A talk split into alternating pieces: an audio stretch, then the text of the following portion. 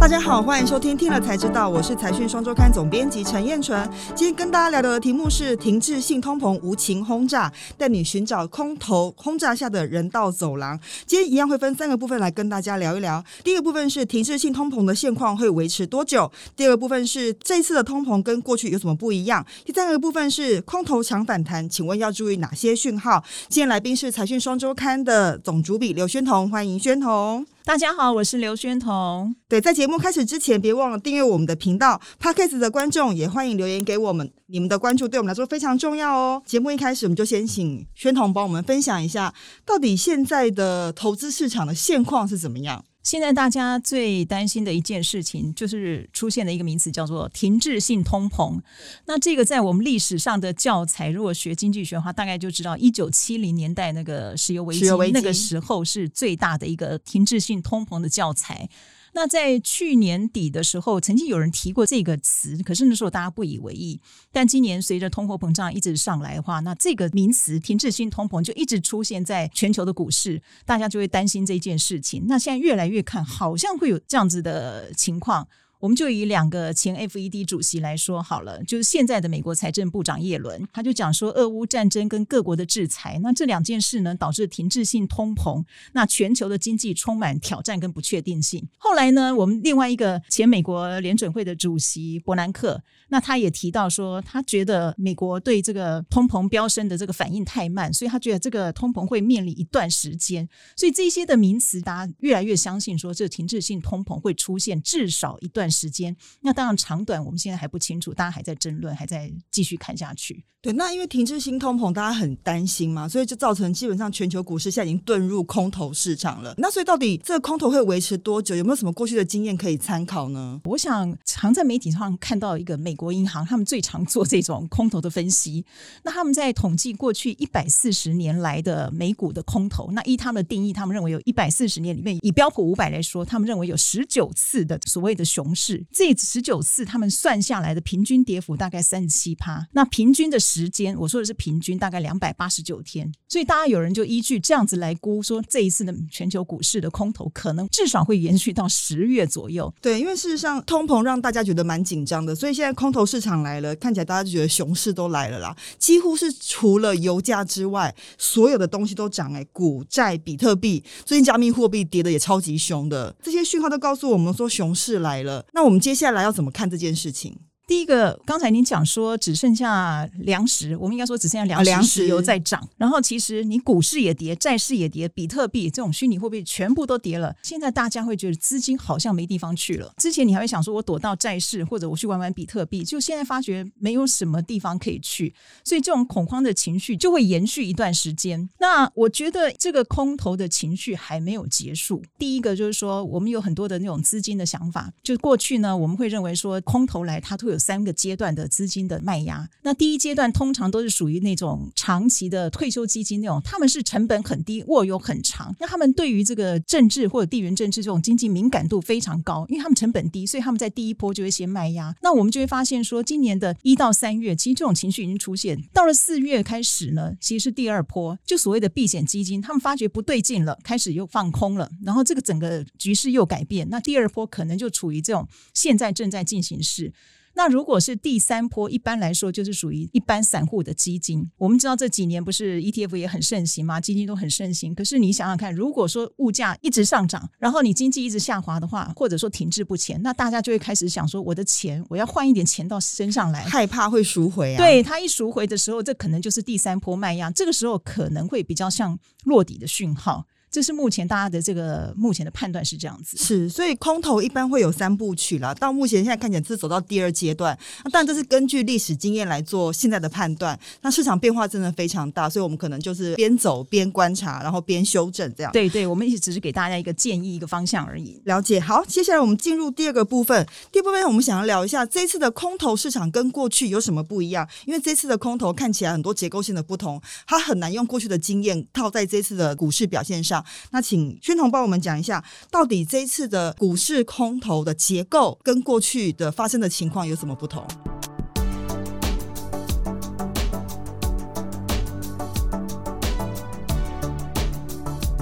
这样讲好了，大家回忆最接近我们过去二十年，就是二零零零年的这个科技网络的泡沫，在零八年的金融海啸，那当然更远之前还有实业危机等等，那我们就不提了。好，这二十年来看起来是这样子，那这一次有什么不同？其实它第一个最大的不同就是原因不同，因为我们这一次是物价上涨，物价上涨已经到了四十年来的新高。我再给大家回忆一下，说一九七零年代那个时候，CPI 是在一年多内从百分之三飙升到百分之十二，然后那时候利率是由六趴，直接飙飙升到十三趴。那这一次也是一样，物价上涨，只是说这一次跟一九七零年代不一样，他们只是说只有能源价格上涨是一样，其他的原因是不一样的。对，但对政府来说，只要是物价过高，他都想要把这个通膨拉下来啦。对，就会希望经济稍微降温一下，就会很多手段嘛，像比如说像这次像升息一样，那就会资金抽水，就会影响到股市的发展。那第二个原因是什么？第二个原因就是全球化逆转。我们回忆一下，我记得以前二零零五零六年附近的时候，我们曾经都还念过一本书，叫《世界是平的》。谢金河社长开会都要考我们，每一个人都要念，每一个人都要给我一些意见。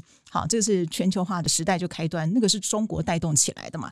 那可是你看现在所有东西已经变成大家供应链要开始区域化了，然后要把这些安全性的资产拿回自己的国家，战略物资要自己掌控那个供应链，所以整个全球化已经逆转。应该是说，从二零一八年美洲贸易战开打之后，其实整个全球供应链开始进行重组，然后全球化的趋势也变得不太一样。就像刚刚宣彤讲的，过去大家觉得成本是最重要的考量，所以我们会大量的把生产基地放在东南亚或者中国。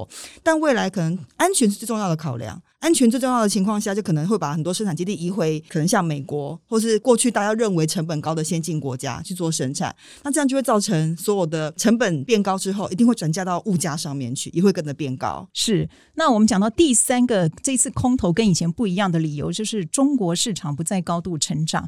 我想给大家提醒一下，就是说我们回忆一下，一九九零年应该是三十年前，因为这三十年中国是改革开放以后经济快速的成长，那个时候中国的 GDP 只占全球的一点二八，可是现在呢，我们以二零二零年来说好了，它已经占到十五点二六，已经变成全球第二大经济体，所以它的这个过去三十年这个分量很重，那现在还是很重。可是就因为中国的，我们想这两年我们也知道，它做了很多很极端的政策哦，那所以现在呢，包括美中贸易战，刚刚总编提到的这些，整个一直下来会变成说，中国的市场已经不再是高度成长。那我们刚讲，它占了这么大的 GDP 的比重，所以它的不再高度成长会成为很。大的一个，就是这一次空头很不一样。没错，其实我还蛮记得，就是说，当中国从世界工厂变世界市场的时候，它基本上不止供应了廉价的产品，惊人的消费力也是带动全球很多原物料上涨的一个非常重要的动力。那可以想象说，这么庞大的市场，如果它的成长动能一下子消退，或者说它只要缓成长，基本上对全球经济的拉动力可能就会造成蛮大的影响力。所以这个东西，这对于整个经济的成长动能呢，我觉得是带来一个蛮大的变数啦。好，接下来我们进入第三个部分。依据过去的经验呢，当空头的时候也会有反弹行情。那请问反弹行情的讯号，我们该如何关注呢？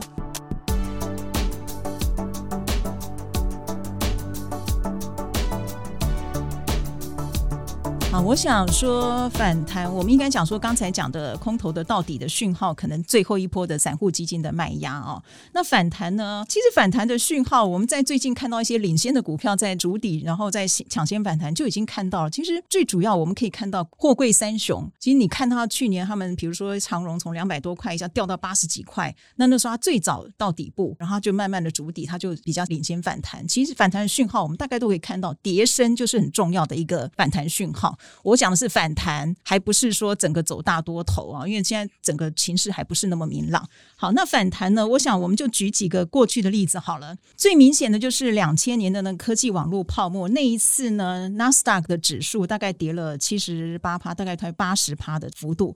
那大家算过了，它在这一个空头的局势里面呢，大概有出现十六次大于十趴的反弹，就是它中间会上上下下在筑底。那他们平均的涨幅大概就是二十三趴左右。有那我们再来讲说，台湾最记忆犹新，就一九九零年，我们那时候从一二六八二掉到二四八五，那已经跌掉了八成。可是那一次呢，快速的下跌到二四八五，但是它后来在半年大概六七个月，一下就反弹了一点五倍。所以我们就可以讲说，其实反弹呢，就是你跌越深，当然它越有机会这个上去。那当然上去的力道要多少，那就看当时的情况，但是应该都是有机会的。这就是我们所谓空头下的人道走廊的概念啦。就是说，其实在空头市场也会有很多反弹行情。那如果投资人可以把握这个反弹行情的话，其实基本上对投资来说也是很不错的。不要因为空头就完全好像觉得没有希望的感觉。对，最近股市流行这个反弹的人道走廊，它的意思大概就是说，它会有一段时间让你好像有机会可以减缓你的损失，或者你用小胜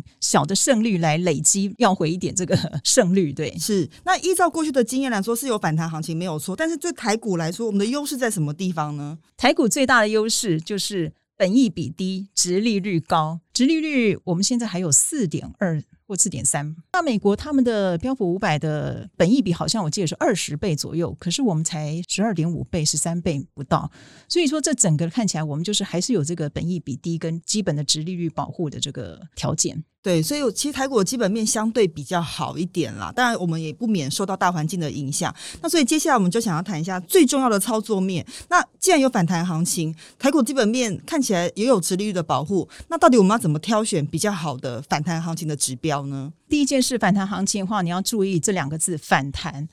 跟你大多头的心态是完全不同。反弹的话，你第一个还是要留一大部分的现金；第二个就是你手脚要快。当反弹这个心态下面，那当然就是我们依照个性，我们常常讲就是，比如说你喜欢防御股，那你就守住直利率这三个字。那第二个说，如果说有人喜欢这种强势股，强势股呢，就是最近有一些股票，他们你可以去看现行，大概就是它领先大盘反攻，而且涨蛮多，然后还领先站上月线啊、季线、月线都站上去。那这些股票它能不能再继续往上？赶抢的话，你就必须盯紧它的基本面。如果基本面只要稍微不如预期，或者没有一直在往上的话，那这部分你可能就要比较小心一点。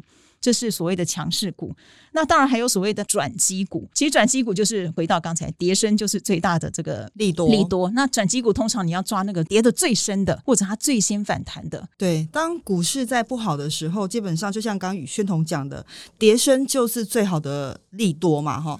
所以，但如何挑选股票的标的，我想跟每个人的资产配置也有很大的关系啦。到底你要放长的还是抢短的？那其实这次我们都蛮强调说，空头行情可能还没有结束，这个反弹行情要怎么？一样波段操作，就积小胜为大胜哦。那因为我相信很多人可能现在很多套牢在里面了哈，所以如何借由波段的行情操作，抓住反弹的走势，不论是解套或者是小赚，我觉得这是兴许都非常重要。那其实这一期的财讯六六零期呢，其实针对了空头市场下面的如何抢赚台股反弹行情，有非常详细的报道。那也欢迎投资人跟读者来观看。好，节目最后我们来回复一下网友的留言，在上。上次那个碳大钱机会来临，一百八十兆美元生意起跑，二十万台厂迎战碳焦虑的这一集当中，有三个观众留言。